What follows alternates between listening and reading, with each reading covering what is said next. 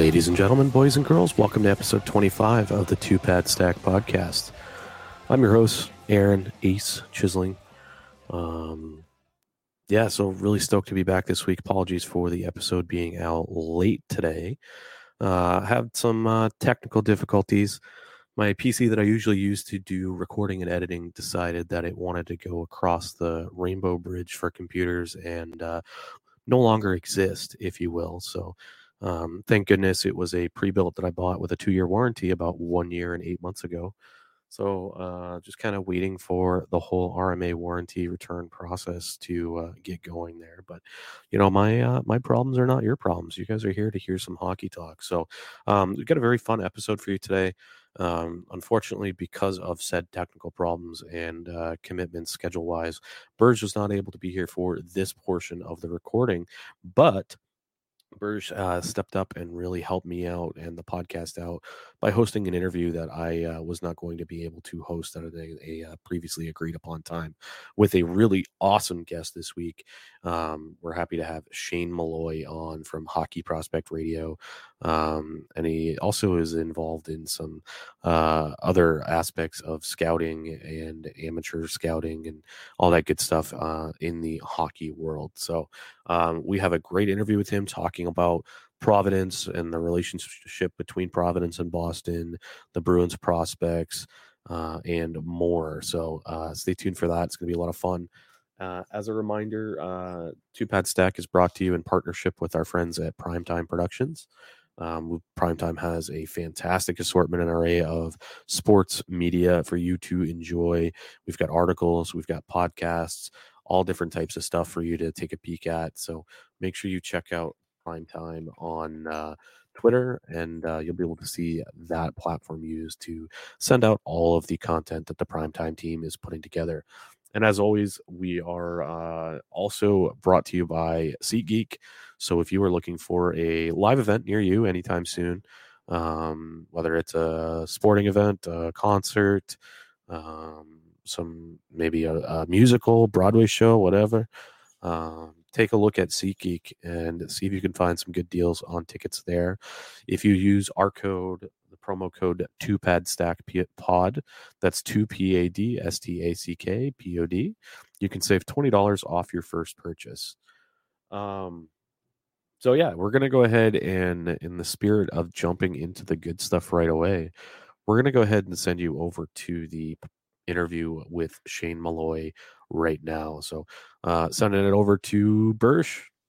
All right, and we're here with Shane Malloy of Sirius XM's NHL Network Radio's Hockey Prospect Radio Show. Thanks for taking the time to join us today, Shane. How are you? How are you? I'm doing great. Just getting ready to head head off to the CHL Top Prospects game in the next two days, and you know, just watch that game with some mild interest um, because it's really a one-off, and it sometimes gets promoted as this huge event that has monumental um, value, but it really actually doesn't. Um, not in terms from the NHL standpoint. From a marketing standpoint for the CHL, it's massive. From an NHL scouting perspective, it does not. And it's the one game where I recommend that GMs just don't show up. don't show up because you're actually going to cause more harm than good. So when I see the scouts in the next couple days, uh, the GMs in the next couple days, I'm like, what are you doing here?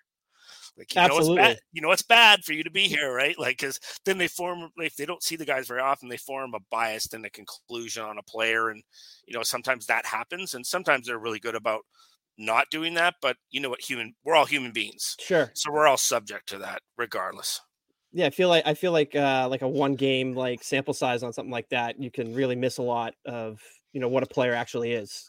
Sure. I mean, the advantage I guess I have for that event particularly is do they do they have self-awareness of what what their game really is? And do they play to that identity regardless? Uh, do they have a level of adaptability because you're thrown into the mix? And it's a way to separate skating as well a little bit when you have them as that collective group uh, so that has some advantages. So then you can just go back and watch film or see them live and go back and, and sort of retrace your steps again just to confirm some information. I think that's uh, valuable. And it's a chance to talk to them. So you get downstairs and you get to like joke around with them, uh, kind of figure out their personalities and just to set that up for future conversations. Absolutely. Absolutely. Yeah. So so moving on here, I I'd like to get a little bit of your your background as how you got into this whole thing, hosting your radio show and all that. Definitely interested to get into that. Sure. Well, it's uh it's an interesting story. So back in the late 90s, um I bumped into a, a guy uh, who happened to be a former NHL scout, and it was at the casino. And there was another guy there as well who had a bunch of websites. And he said, "Oh, you seem to know a lot about hockey. You want to write for my website?" I'm like, "Sure." And this is back when the internet was just really sort of blowing up, sort of like 98, 99 range. So I sort of did, did a little dabbling and writing for that, and then uh, had opportunity to start writing uh, on different websites, kind of like 2000. And I just by circumstance happened to be living next door to a Finnish uh, reporter who came from came over to cover the Calgary Flames where I was living in Calgary at the time and he gave me a the handbook for the media and had access to everybody's names and numbers and emails so I just started throwing I started emailing everybody about work writing for them on prospects I just want to cover prospects and I eventually got a contract with uh, Fox Sports. So I started covering prospects for them for a few years, and that was really the start, the impetus of you know talking about prospects because that's at a time when no one cared about prospects. Nobody sure. cared at all. Um, and so I met my co-host at the time, Russ Cohen, at the 2001 draft in Florida, and we started writing prospect stuff together. And he said, "Why don't you come on my show with me? Right? We can talk about pro- we can talk about this stuff and do events for the NHL. This was called internet radio. Uh, yeah. Podcasting didn't even exist. This is like kind of 2001 to 2004 era. So we did a lot of stuff for the NHL for their events, and then XM came into fruition and Sirius on the other side, and NHL um, had its own radio station. So we called some people we knew at the head, NHL head office and we were interested in doing a show. So they put us in touch with the program director at that time was Joe Thistle. Called Joe Thistle and said, "Hey, this is what our concept is. We want to do a show on prospects because nobody talks about them. We just want to be the premier show on prospects." He goes, "Okay, we'll come in for a demo." So Russ drove from Philadelphia to Toronto, hooked me into the system, and I was living in Vancouver at the time, and we did 20 minutes. A friend of ours came on the show as a guest, Gus Katsaros, who now works at Sports Logic. And we did 20 minutes. He goes, That's great. You can start in two weeks. and neither one of us knew anything about running a, a board in a radio show. We didn't know anything about writing scripts or intros or outros or knew anything about time clocks or nothing. I mean, we wow. knew nothing. And then I called up a friend of mine who was at uh, CKNW in Vancouver, and I said, "Hey, do you have a studio or I could use?" For like a couple hours a week. And he goes, Yeah, we have an editing room. And here's, we made a, a deal. I would come on their shows, wouldn't charge them anything, and I could use the editing. And I went in an hour early and I got one of the tech guys to show me how to run the software.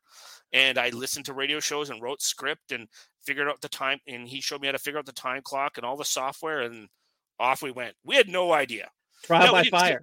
we didn't tell anybody, but we just, yeah, it was trial by fire.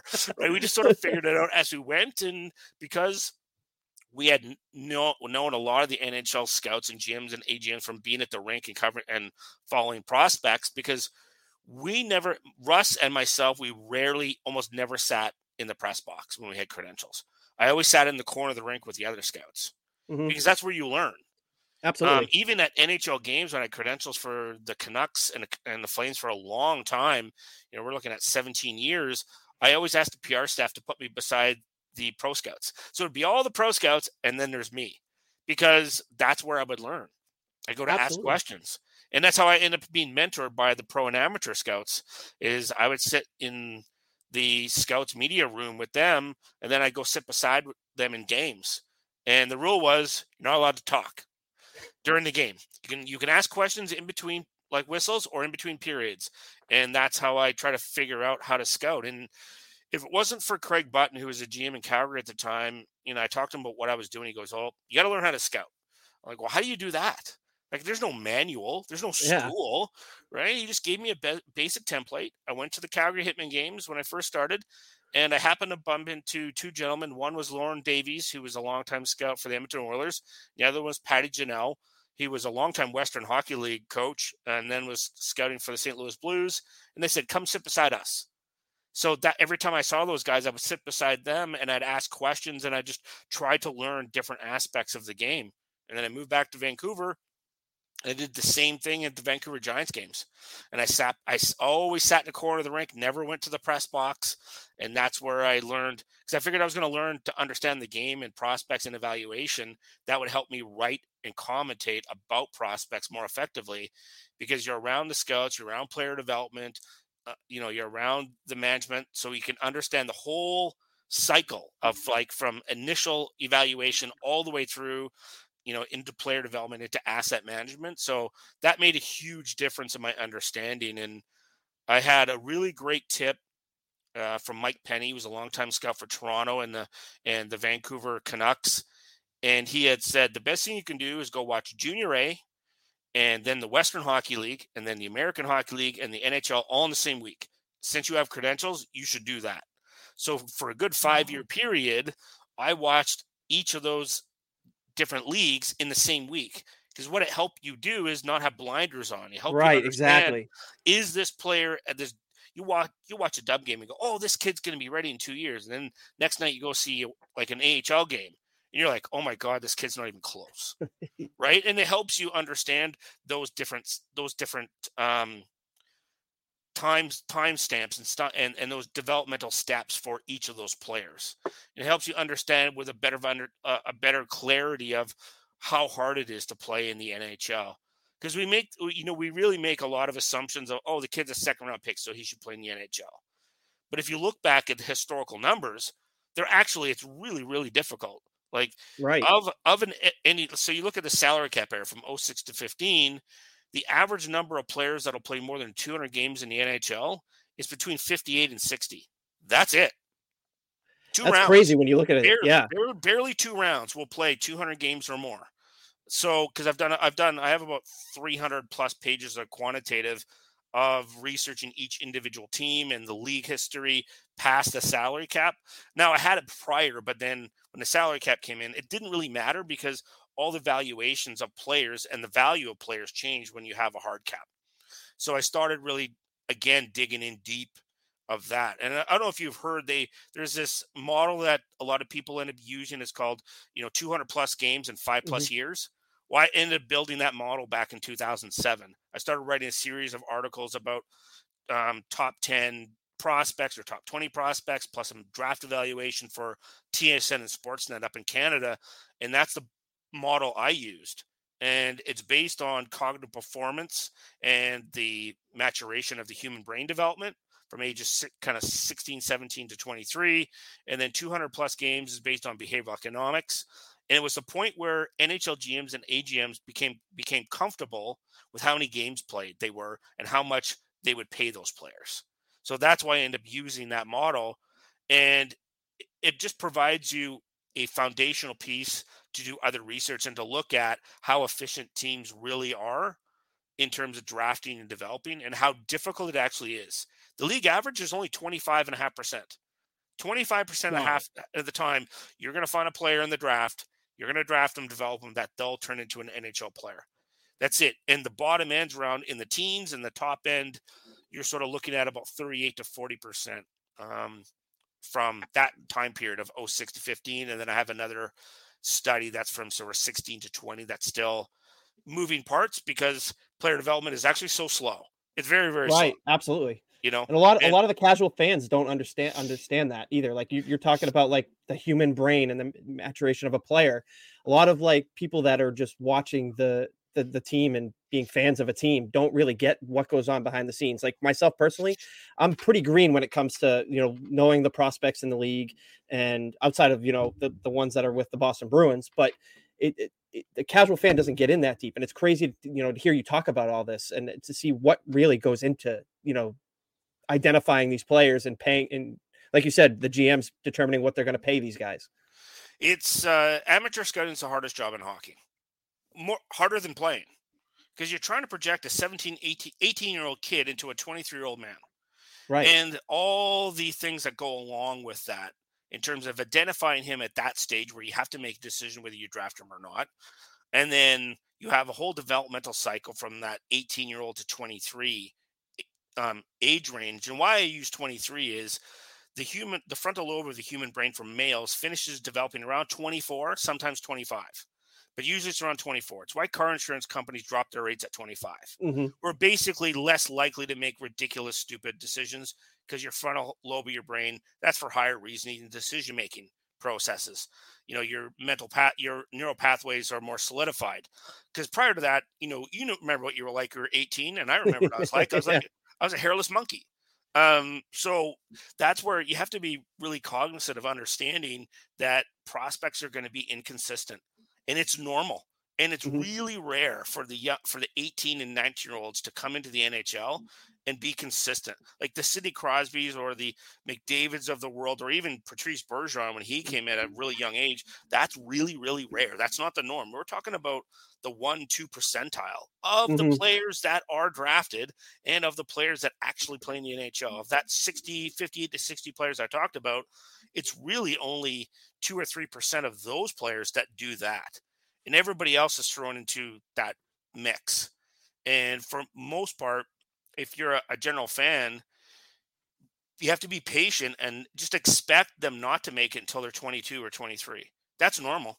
The average Right. age of a rookie is 22.9 years of age, draft plus five, right? So if anybody comes earlier, like some players that have come up recently, that's a bonus. That's totally gravy. It's a it's like it's anomaly. Don't worry about it because everybody else is going to be draft plus four or draft plus five, and that's that's okay because that's what it normally is. Absolutely. So it's a good segue right there. I'd love to get your thoughts on Matty Poitras. That's come up for the Boston Bruins this year, second round pick, young kid. Kind of Yeah. came in, took took the team by storm with uh, you know, filling in the shoes of Patrice Bergeron and David Krejci leaving this year. And I'm not saying he's going to be the, the same player that, that they are, but he's come in and done a very nice job for the Bruins. Well, it was accelerated development that even surprised the Boston Bruins as well as myself. And I've had, you know, I have Jamie Langenbrunner, their assistant general manager, on my show on a regular basis. And Jamie and I had that, you know, open discussion of it even surprised us. And, you know, in that conversation we were talking about was what was really interesting about his game is ignore what he does with the puck and look what he does off puck. Because you got to, you think about it from this perspective of a 60 minute game, how many minutes do you play? I like say for him, it say it's 15. So mm-hmm. that's only a quarter of the game. Of those 15 minutes, how many minutes do you have the puck? He might only have it for a minute and 12 seconds. Right. Right. Which is only 2% of an entire entire game of 60, 60 minute game. So what are you doing the other 98% when you don't have the puck to help your team win? So it's all based on his off puck play. There's not a chance he's playing the NHL if his off puck play isn't at an NHL caliber. And that's the part that surprised everybody, including me, that that was so advanced in a really short period of time. Because that usually takes people a long time because it there is a level of consistency that you have to have in that part of your game to be to play at the NHL level and for your coaching staff to trust you. And that Absolutely. was to me is the difference between him playing and not playing in the NHL. So that that's where I say he's a rarity. Like he is not the norm. Um, but expect hiccups in his game. Oh, absolutely. Right. And this is going to happen not only this year, but it's going to have happen in the sophomore season, and it's going to happen in his third season. So if you think it's going to be the linear cur- linear up uptick every year, he's going to get that much better. I wouldn't expect that. I expect plateaus, and then a tiny regression, then a couple steps forward, then a plateau, then a regression, then a couple more steps forward, and it's going to be kind of like that for the next two to three years, as because every time and every time he gets a little bit older and he plays more games, he gets to the next season, more responsibilities heaped on him, right? And then that's where the plateaus and the dips happen because he's trying to adjust to those situations. Absolutely. And you know, the Bruins have another young player, Fabian Lysell, who hasn't had that accelerated, you know, ascension to the NHL. I was curious to get your thoughts on what what you think about him as a player. Or should Bruins fans be worried about him being No. a contributor? Or is it No, I would early? not be worried about him at all. Like he was drafted in 2021. So he's 20 years old, Exactly. right? And he's playing in the American Hockey League. So if you're there at 20 and you're contributing, and it's a league where it allows you to a certain degree to experiment and it al- and allows you to dev- is a developmental league to a certain degree and he's in that position so i'm not worried about him at all uh, one of the main things is look he's a playmaker and a scorer he has that dual threat ability So it's really about that being consistent, like of him starting to recognize what I can and can't get away with versus AHL and NHL defensemen. Because there are some NHL defensemen that are playing in the in the AHL that are NHL caliber. So what how how can I handle those guys? What you know, what things can I do in these situations where it becomes habit where I'm not thinking about the game? And then it's just off puck play, of course. You know, and that has to be to a level that has to be at least average. He doesn't have to be great, just like for his skill set, as long as he's average, because he's a winger, he's not going to be asked to be a heavy lifter in the defensive game as a forward. Right. Now are certain things he's going they're going to ask him to do based on his skill set. You know, you can be you know provide a lot of back pressure because you have speed and you have skill and you know how to angle so you know help your defense out in that respect and, and hound pucks but you know he's not expected to go into the corners and bang bodies and dig out pucks and that's just not his game he'll go in there but you know don't expect him to win but i wouldn't be worried he he's doing very well at this stage of development and i don't the boston bruins and the Provi- and providence bruins are one of the franchises that I rarely concern myself with in terms of their consistency because if you look at throughout their history and their and their long relationship with Providence, they're one of the top 8 teams or top 10 teams in the league at drafting developing consistent consistently and I talked about that time frame of 06 to 15 and if you look in that time frame the Boston Bruins if I look at my numbers now they were the 10th most efficient team of getting players to play more than 200 games in the NHL. They had 64 draft picks. 19 become NHL players to play more than 200 games, which is uh, about a 29.68% yeah. efficiency, which is much higher than average. Now, average is around 25, 26%. And that doesn't seem like a lot. That 3%, 4% doesn't seem like a lot. But that's the difference between probably three players, potentially four players in a decade. So think about you got three extra players comparative to other people, players, teams in your division. That's a lot. Right. Like that's three extra players. And that could be a second line forward, a third line forward, and a number four D. Well, you didn't have to go into free agency to get those players and you have to trade for them. So that's a massive boon to your organization.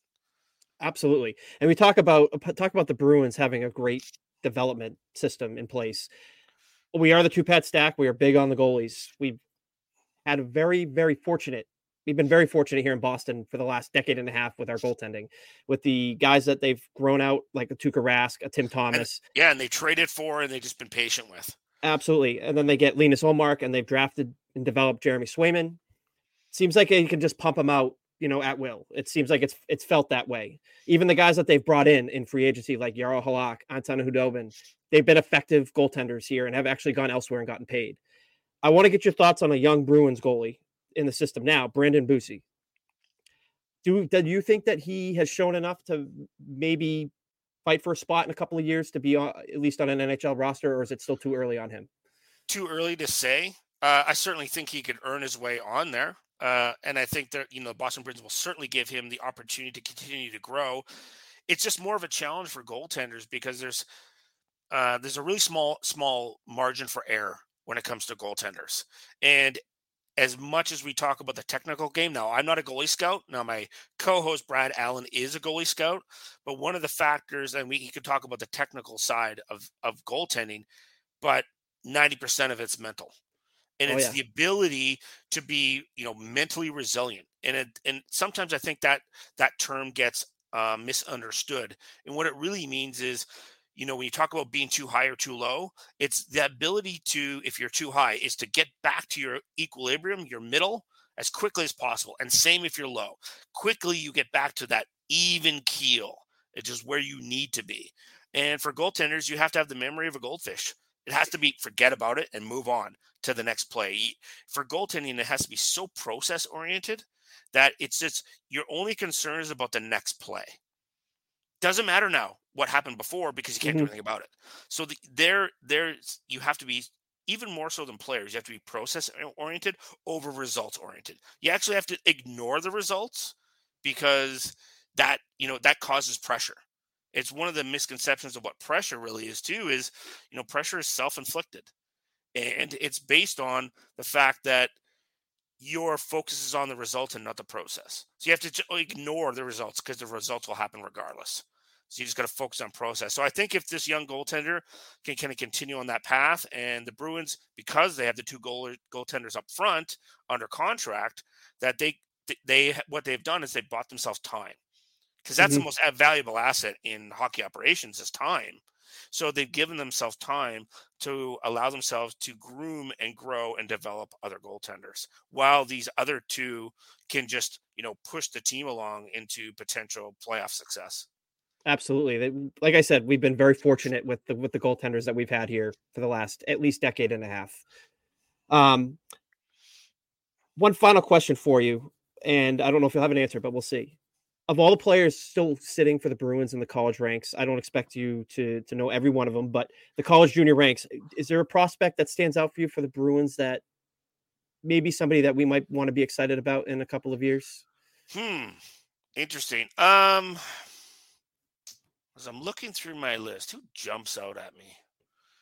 You know, I'm actually I'm really curious to actually, and this isn't necessarily like this this might surprise you a little bit but Dans Locmelis.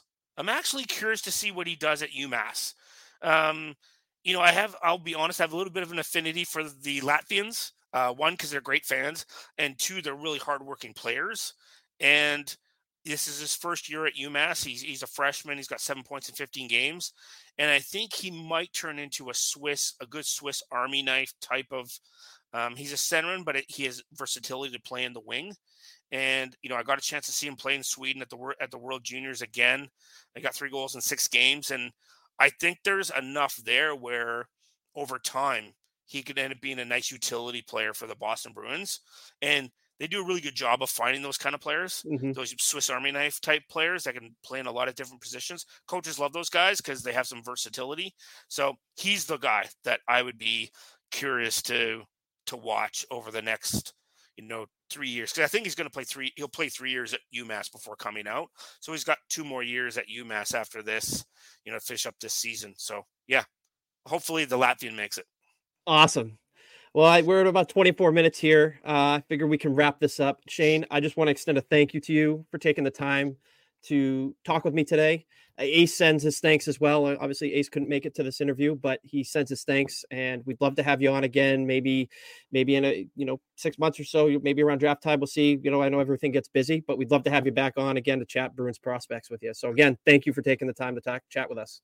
Anytime, and yeah, call me before the draft. And uh, I don't know if I could give give you any trade secrets to the Boston Bruins. They're pretty quiet about that, but we can certainly update you on the current prospects they have.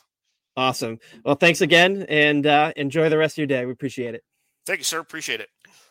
Excellent. Yeah. So I hope you guys enjoyed the interview as much as I did. Um, it was really insightful to listen to, and we hope to have Shane Malloy on again. Um, if you want to follow him, um, please go ahead and uh, do so. You can find him at Shane Malloy on Twitter and uh, his uh, other account, uh, Hockey Prospect Radio. So you can also tune in if you are a, a Sirius XM subscriber.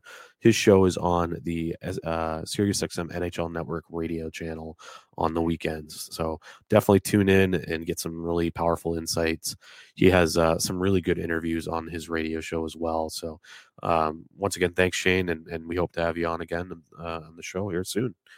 Um, but uh, before you know we kind of go into some of the other stuff that was going on I'd love to kind of just break down the week that was for the Boston Bruins. So um, last week it was uh, you know really nice to see the Bees play some top tier teams and play really really well. Uh, they hosted the New Jersey Devils, and Jeremy Swayman posted a three nothing shutout. Doesn't get much better than that. Um, and you know obviously the Devils are a well regarded offensive club. Um, they're considered to be on the upswing, and a lot of analysts thought that they would be one of the top teams in the league in the East this year, and that that uh, taste of the postseason against the Rangers uh, and uh, you know what they did last year is a was a great launching point for a serious year of contention this year. Unfortunately, it just hasn't quite worked out that way yet they're having a hard time keeping the puck out of their net, which is uh, always a challenge for a young team that doesn't have that established culture and established uh, legacy of success uh, on understanding what it takes to play the right way and getting the results that they need. So, um, you know, they were obviously missing Jack Hughes too in that game, which is a big offensive catalyst for their club. So um, their loss is the Boston Bruins game, and uh, that was a wonderful three nothing win. Um, and then it didn't get much easier. You know, they had the Colorado Avalanche coming into town. The Avs are widely regarded as one of the top teams in the league, and you know, many analysts throughout hockey media have thought that you know the young core uh, that they have with Rantanen, MacKinnon, Cale Makar, all those guys, that uh, you know they certainly should be getting more than just one cup win that they got. And uh, a lot of people are thinking that the Avs may be one of the teams that are heavily contending coming out of the West. You know, whether it's Vegas, Winnipeg, uh, Edmonton, or Colorado. Generally speaking, one of those four teams are going to be representing the Western Conference in the Cup final. Um, so a lot of that, I was listening to Sirius XM NHL Network Radio that morning, and I was listening into uh, hockey tonight on NHL Network, and they were all saying, "Oh, that Boston Colorado game, that's the game of the night. That's the game I'm going to be keeping my eyes on because it could be a, a good maybe hint as to what a Stanley Cup final could look like." Um, and I really thought that the Bruins did marvelously in that game. They really mitigated Colorado's speed well, and Colorado wasn't really able to generate a whole lot offensively. So um, there was still a couple flashes where you know Rantanen did his thing, and MacKinnon was tearing down the wing with a lot of speed. That was definitely a little intimidating, but the Bruins did a good job of uh, containing and funneling those dangerous areas or those dangerous plays into not so dangerous areas um, and allowed Jeremy Swayman to be as successful as he could be. And you know, it was a really, uh, really good effort by the team, and uh, it was great to see them come out with a five-two win. Uh, and then I made my triumphant return to TD Garden. I was uh, at the game uh, against Montreal. Um, Bees ended up pulling that one out nine to four. But man, in the first two periods, I was a little nervous because uh, every time the Bees would score a goal, like Montreal would score immediately after. And I mean, hell, Montreal actually scored first. Um, but uh, it was a, it was a lot of fun. I ended up going with my brother Jeff, and uh, we met up at uh, uh Night Shift Brewery uh, Brewing uh, right on the water before at Lovejoy Wharf, and uh, had a couple brewskis, had a little snack, and it was a good time, man. Like uh, just whenever you can catch a Habs game in Boston, especially when the bees are winning, it's a beautiful thing. And when we went up by seven to four or whatever, I looked at my brother to my right. He's like, "We're doing it." He's like, "What? We're doing what?" Oh, we're gonna do the Ole chant. I'm gonna start it right here. And he's like, "Oh yeah, we're gonna do it." And then I looked to the booze bags to my left. Great guys. They were a lot of fun. Uh, but I'm pretty sure that they were one beer away from urinating themselves and in the uh, in the stands there. But I look at them, I was like, "We're doing it." They're like, "We're doing what?" We're doing the ole ole ole chant. Oh, okay. I don't know what that is. I was like, "You'll figure it out real quick, bud. You'll you'll. It's it's really simple." So PA announcer finally finishes announcing the goal. Goal scored at X amount of time, X minutes. And you hear the woo. And I just looked at them. I'm like, all right, it's time. I put my hands to my face. Ole, ole, ole, ole. And just hearing it pick up from my right and to my left and hearing it kind of envelop TD Garden.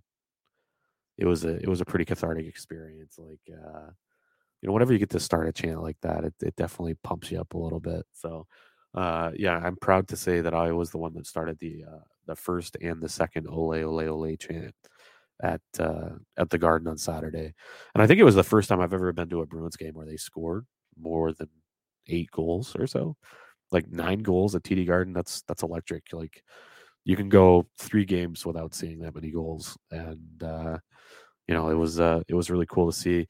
All of, all of a sudden, it feels like the Boston Bruins are an offensive juggernaut. They're just grinding these teams away. I mean, you scored five against Colorado. You scored nine against Montreal. Um, you know what's going to be the biggest obstacle for you once you're rolling like that i don't know what about like one of the best defensive teams in the league in the winnipeg jets jets are widely regarded now as one of the top contenders in the western conference bruins already went into winnipeg and got the absolute piss kicked out of them like the Jets dominated the Bruins in that game in October, and uh, the Bruins couldn't hold a candle to that, you know, four line wave after wave grinding style that the Jets were doing. Um, but uh, they came into Boston, and uh, you know, admittedly, they were missing Gabe Vilardi and Mark Scheifele, which are two really important cogs for their offense. But uh, the Boston Bruins did a good job of mitigating them. I think they were like only up to like nine shots or something through the halfway point of the game, and uh, you know, when you do that, you're you're going to be uh, in line for a pretty productive evening. So, uh, shout out to the bees for playing against some really top tier quality opponents in the last week, except for Montreal. But but uh but yeah, shout out to them to getting getting the job done. Like Bruins right now are on a five game winning streak and you know they easily based on the quality of the opponents they were up against they could have dropped any of those you know um, so it was a really good week and uh, i think that uh, they're trending in the right direction to continue being considered a, a legitimate stanley cup contender um, for the week that is coming, though. We have a little bit of an interesting week. So it looks like there's going to be, by the time we chat again, there's going to be three games on the schedule. Uh, the Bees are hosting the Carolina Hurricanes uh, tomorrow night. That is uh, on the 24th of January, Wednesday. And uh, that'll be an interesting game for me because, uh, A, I have tickets to it, but I don't think I'm going to go. I'm trying to sell the tickets. I just, I can't go down to another game. So if you're interested and you list, if you're interested and you're listening today and you want to buy the tickets, uh, section 308, row 14, uh, I have a couple. I'll sell them for like 175 for the pair. Otherwise, if you're listening afterwards, I hope I sold them. Uh, but uh, yeah, it's uh, it's going to be an interesting game. Uh, Dmitry Orlov is returning to the TD Garden. Obviously, he didn't spend a lot of time with the Boston Bruins, but he was part of that electric team, and I think that you know we had a we had a few decent memories with Dmitry Orlov. Like I was incredibly surprised at how effective he was like I, I, I legitimately considered him a top tier, a top pair defenseman, like alongside, you know, who, who else are some of the premier offensive defensemen like John Carlson, those types of guys.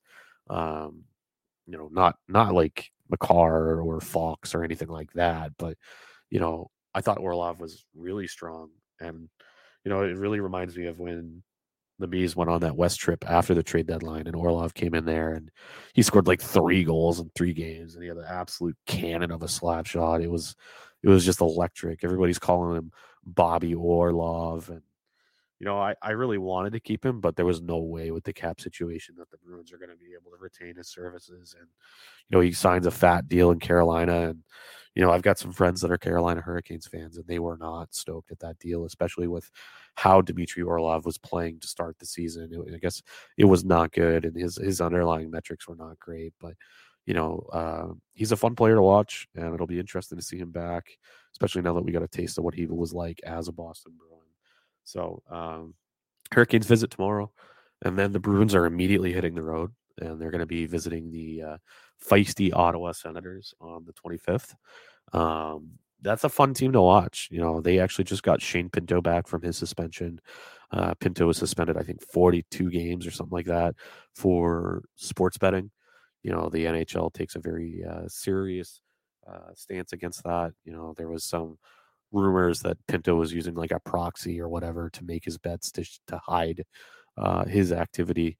Um, which is a no-no. Obviously, the NHL wants to know if you're making sports bets to ensure that they're able to monitor that you're not sport uh, betting on, you know, the NHL itself. So, um, it's the first time like all season, last game for the Sens that they had their top three centermen in the lineup, and uh, you know, admittedly, I know that they expect more this year. Um, the Sens ended up just losing uh, their coach DJ Smith because he didn't produce enough uh, wins for what the franchise is looking for.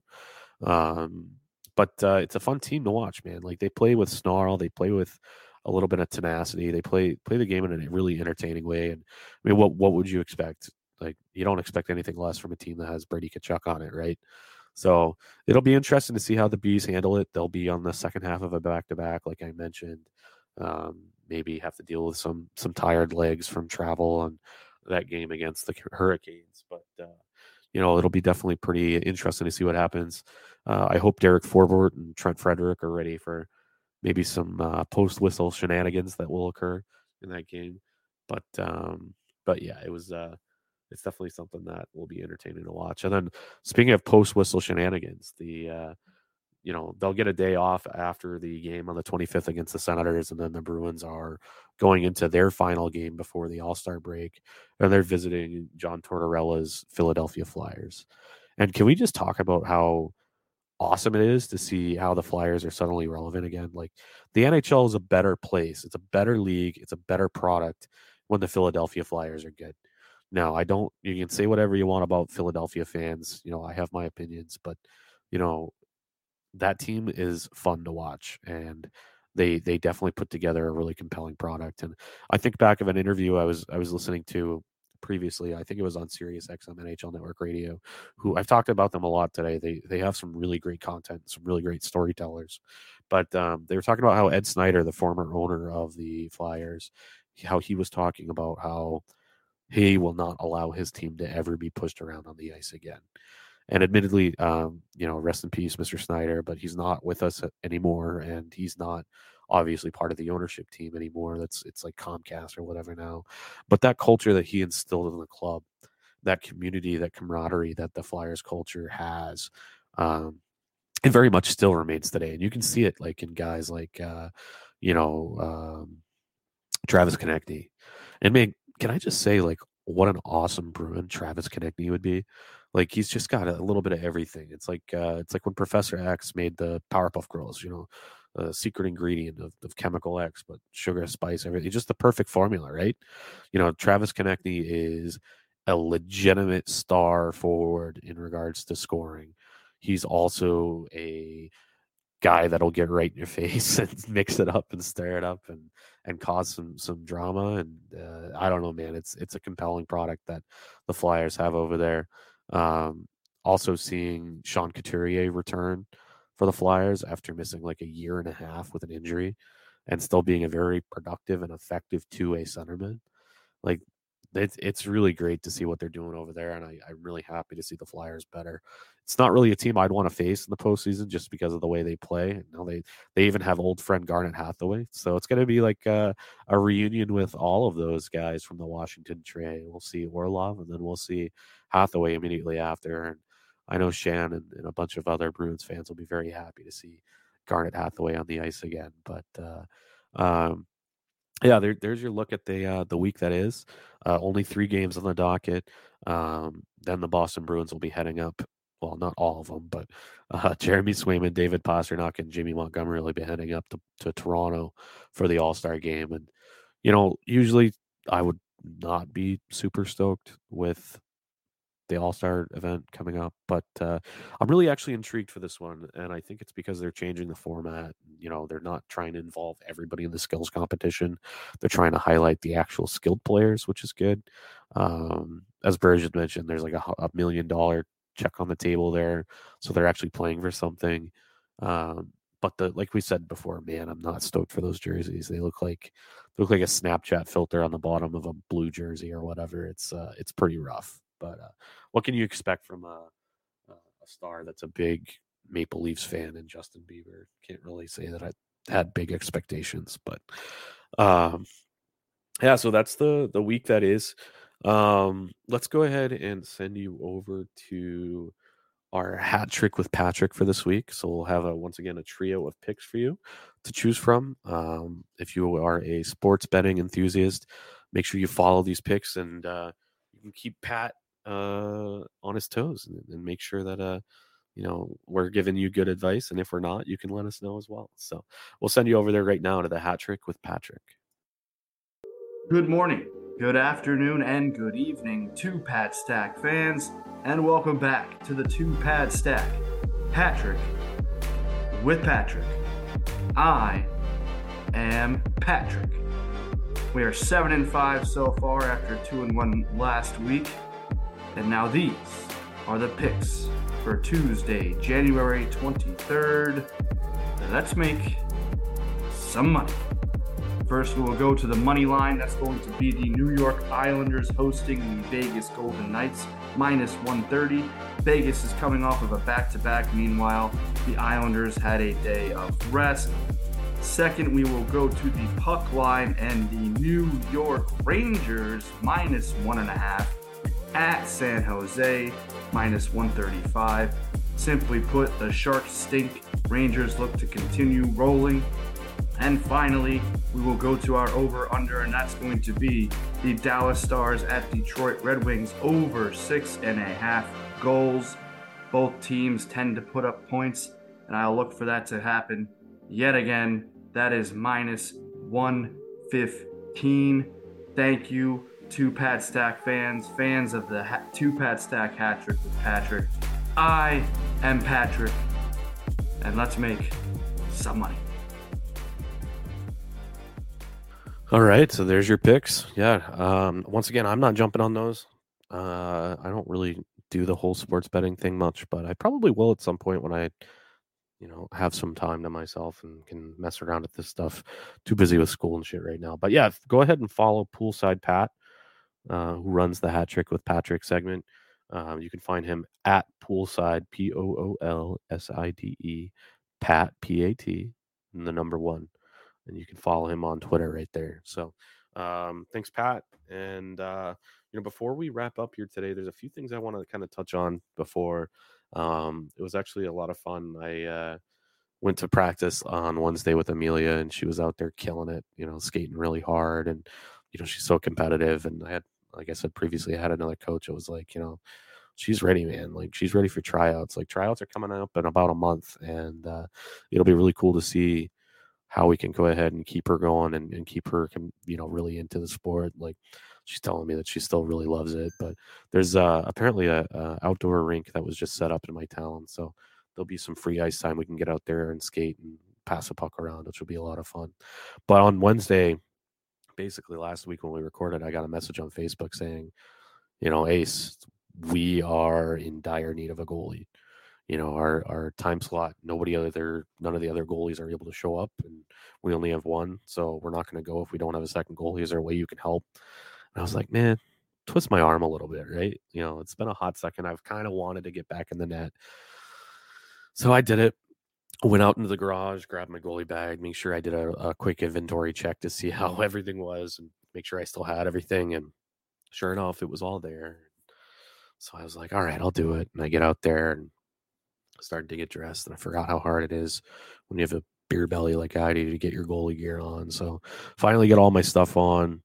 My suspenders break on my pants, so I'm out there on the ice and my pants are falling down. And if you if you didn't know, watching a goalie, you know, between saves, having to pull his pants up, it's pretty fucking hilarious to see. So um, gotta make sure if I uh, if I play more, I gotta buy new pants. And if and if y'all are listening uh, that are goalies and you have any recommendations on brands or whatever, um, send them my way. I would love to know your your thoughts. But uh, I still got it, baby, man. Like I had a couple like beautiful cross crease saves, gloves, windmill, and had the uh, had the Marn going, oh, save of the oh, and it was uh, it was just great, man. It was great to be back in the crease and uh, unfortunately, the day after the day after that, my body's like, yeah, man, you can't do that much anymore. Like you're using muscles you haven't used in a long time, and like my knees were screaming at me, and my back was. It's what happens when you're old, right? So, I did also take a puck off the wrist above the blocker. I've got like a massive bruise on my arm. Yeah, it's uh, it's good to be back, baby. Um, but yeah, there's uh, you know, back to the Boston Bruins. I wanted to kind of talk about a couple things before we wrap here. Uh, can we just say that Jake DeBrusk has looked amazing lately? Like, I was before on record saying that you know he's obviously not had the same offensive production that we come to expect of him, but he's naturally a streaky player, right? He's always been that way in his career. But uh, he was. It's not like he wasn't trying, right? You know, he had some really good underlying numbers on the offensive side of things, or, or I mean, uh, on the defensive side of things, he was generating, um, you know, turnovers with his back check. He was putting himself in the right place to mitigate offensive chances for the opposition. Um, he was still playing good hockey. He just wasn't getting the offense. But in the last couple weeks, last week or so, it's a different Jake DeBrusk. Like he seems motivated and he's skating hard. He's creating uh, offense. He's driving play on his line and it's really really good to see. I uh, selfishly kind of hope that Don Sweeney can use his slower production at the first half of the year to maybe drive down that price because I do want Jacob DeBrusk re-signed and, and retained on this team at this point. Um, and uh, I think that uh, you know with how much cap space that we already have going into the off season, you know we can we can afford to sign Jake at a at a relatively fair price, but I would like to maximize the amount of space that they have to go shopping and and supplement this club for next year.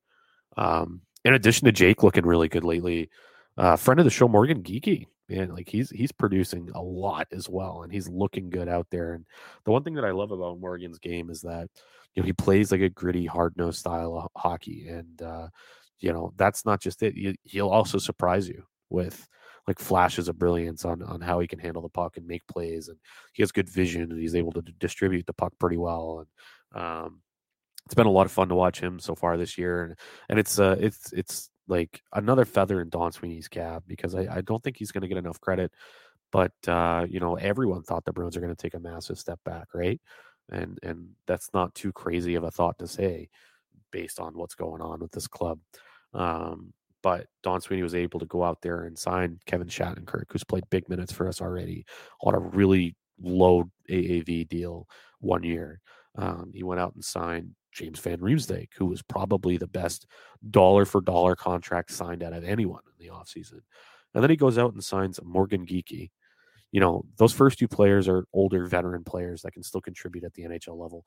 Morgan Geekie was only 24 at the time of signing, and he got a two year deal at a very reasonable cap hit. And it is looking like more just absolute genius, shrewd business by the Boston Bruins to pick up Morgan Geekie and give him an opportunity to play in the black and gold. So, um, yeah, really love what Geekie's bringing lately. Really love what Jake DeBrusk is bringing lately. Really love what Trent Frederick is bringing lately too, which I never thought I would say. Not the biggest Frederick guy, but he's really taken a big step forward this year, and it's been important with uh, with those guys leaving in, in Krejci and Bergeron that we need to have some more talent that are homegrown that knows what it takes to be a Boston Bruin and to play the right way. And Freddie's really doing that. So. Um, yeah, so before we wrap, guys, just want to remind you that we do have an event coming up this Saturday, the 27th, uh, at Back Hill Beer in Rochester, New Hampshire. We will be having the uh, Boston Bruins watch party. So we'll have the uh, Boston Bruins game up on the projector, have some really awesome beers, have some really cool people to talk hockey with. Everyone there will be really uh, into hockey, so it'll be a good time. And, uh, you know, Burg and I will be recording the podcast right there at the brewery post game. So um, we'll be taking listener questions, might even have some interviews, that kind of stuff. It'll be a lot of fun. So uh, once again, that is uh, uh, Saturday, January 27th. The event starts at noon. Puck drops at like 12:30. Um, we'll be recording post game. The address is 73 Pickering Road in Rochester, New Hampshire. Uh, it's also known as Gonic, if that helps in your GPSs. Um, but yeah, we would love to see you there. Love to talk some puck with you. And uh, we appreciate your support as always. So thank you very much for tuning in to episode 25 of the Two Pad Stack podcast. Uh, we will go ahead and see you next time. Peace.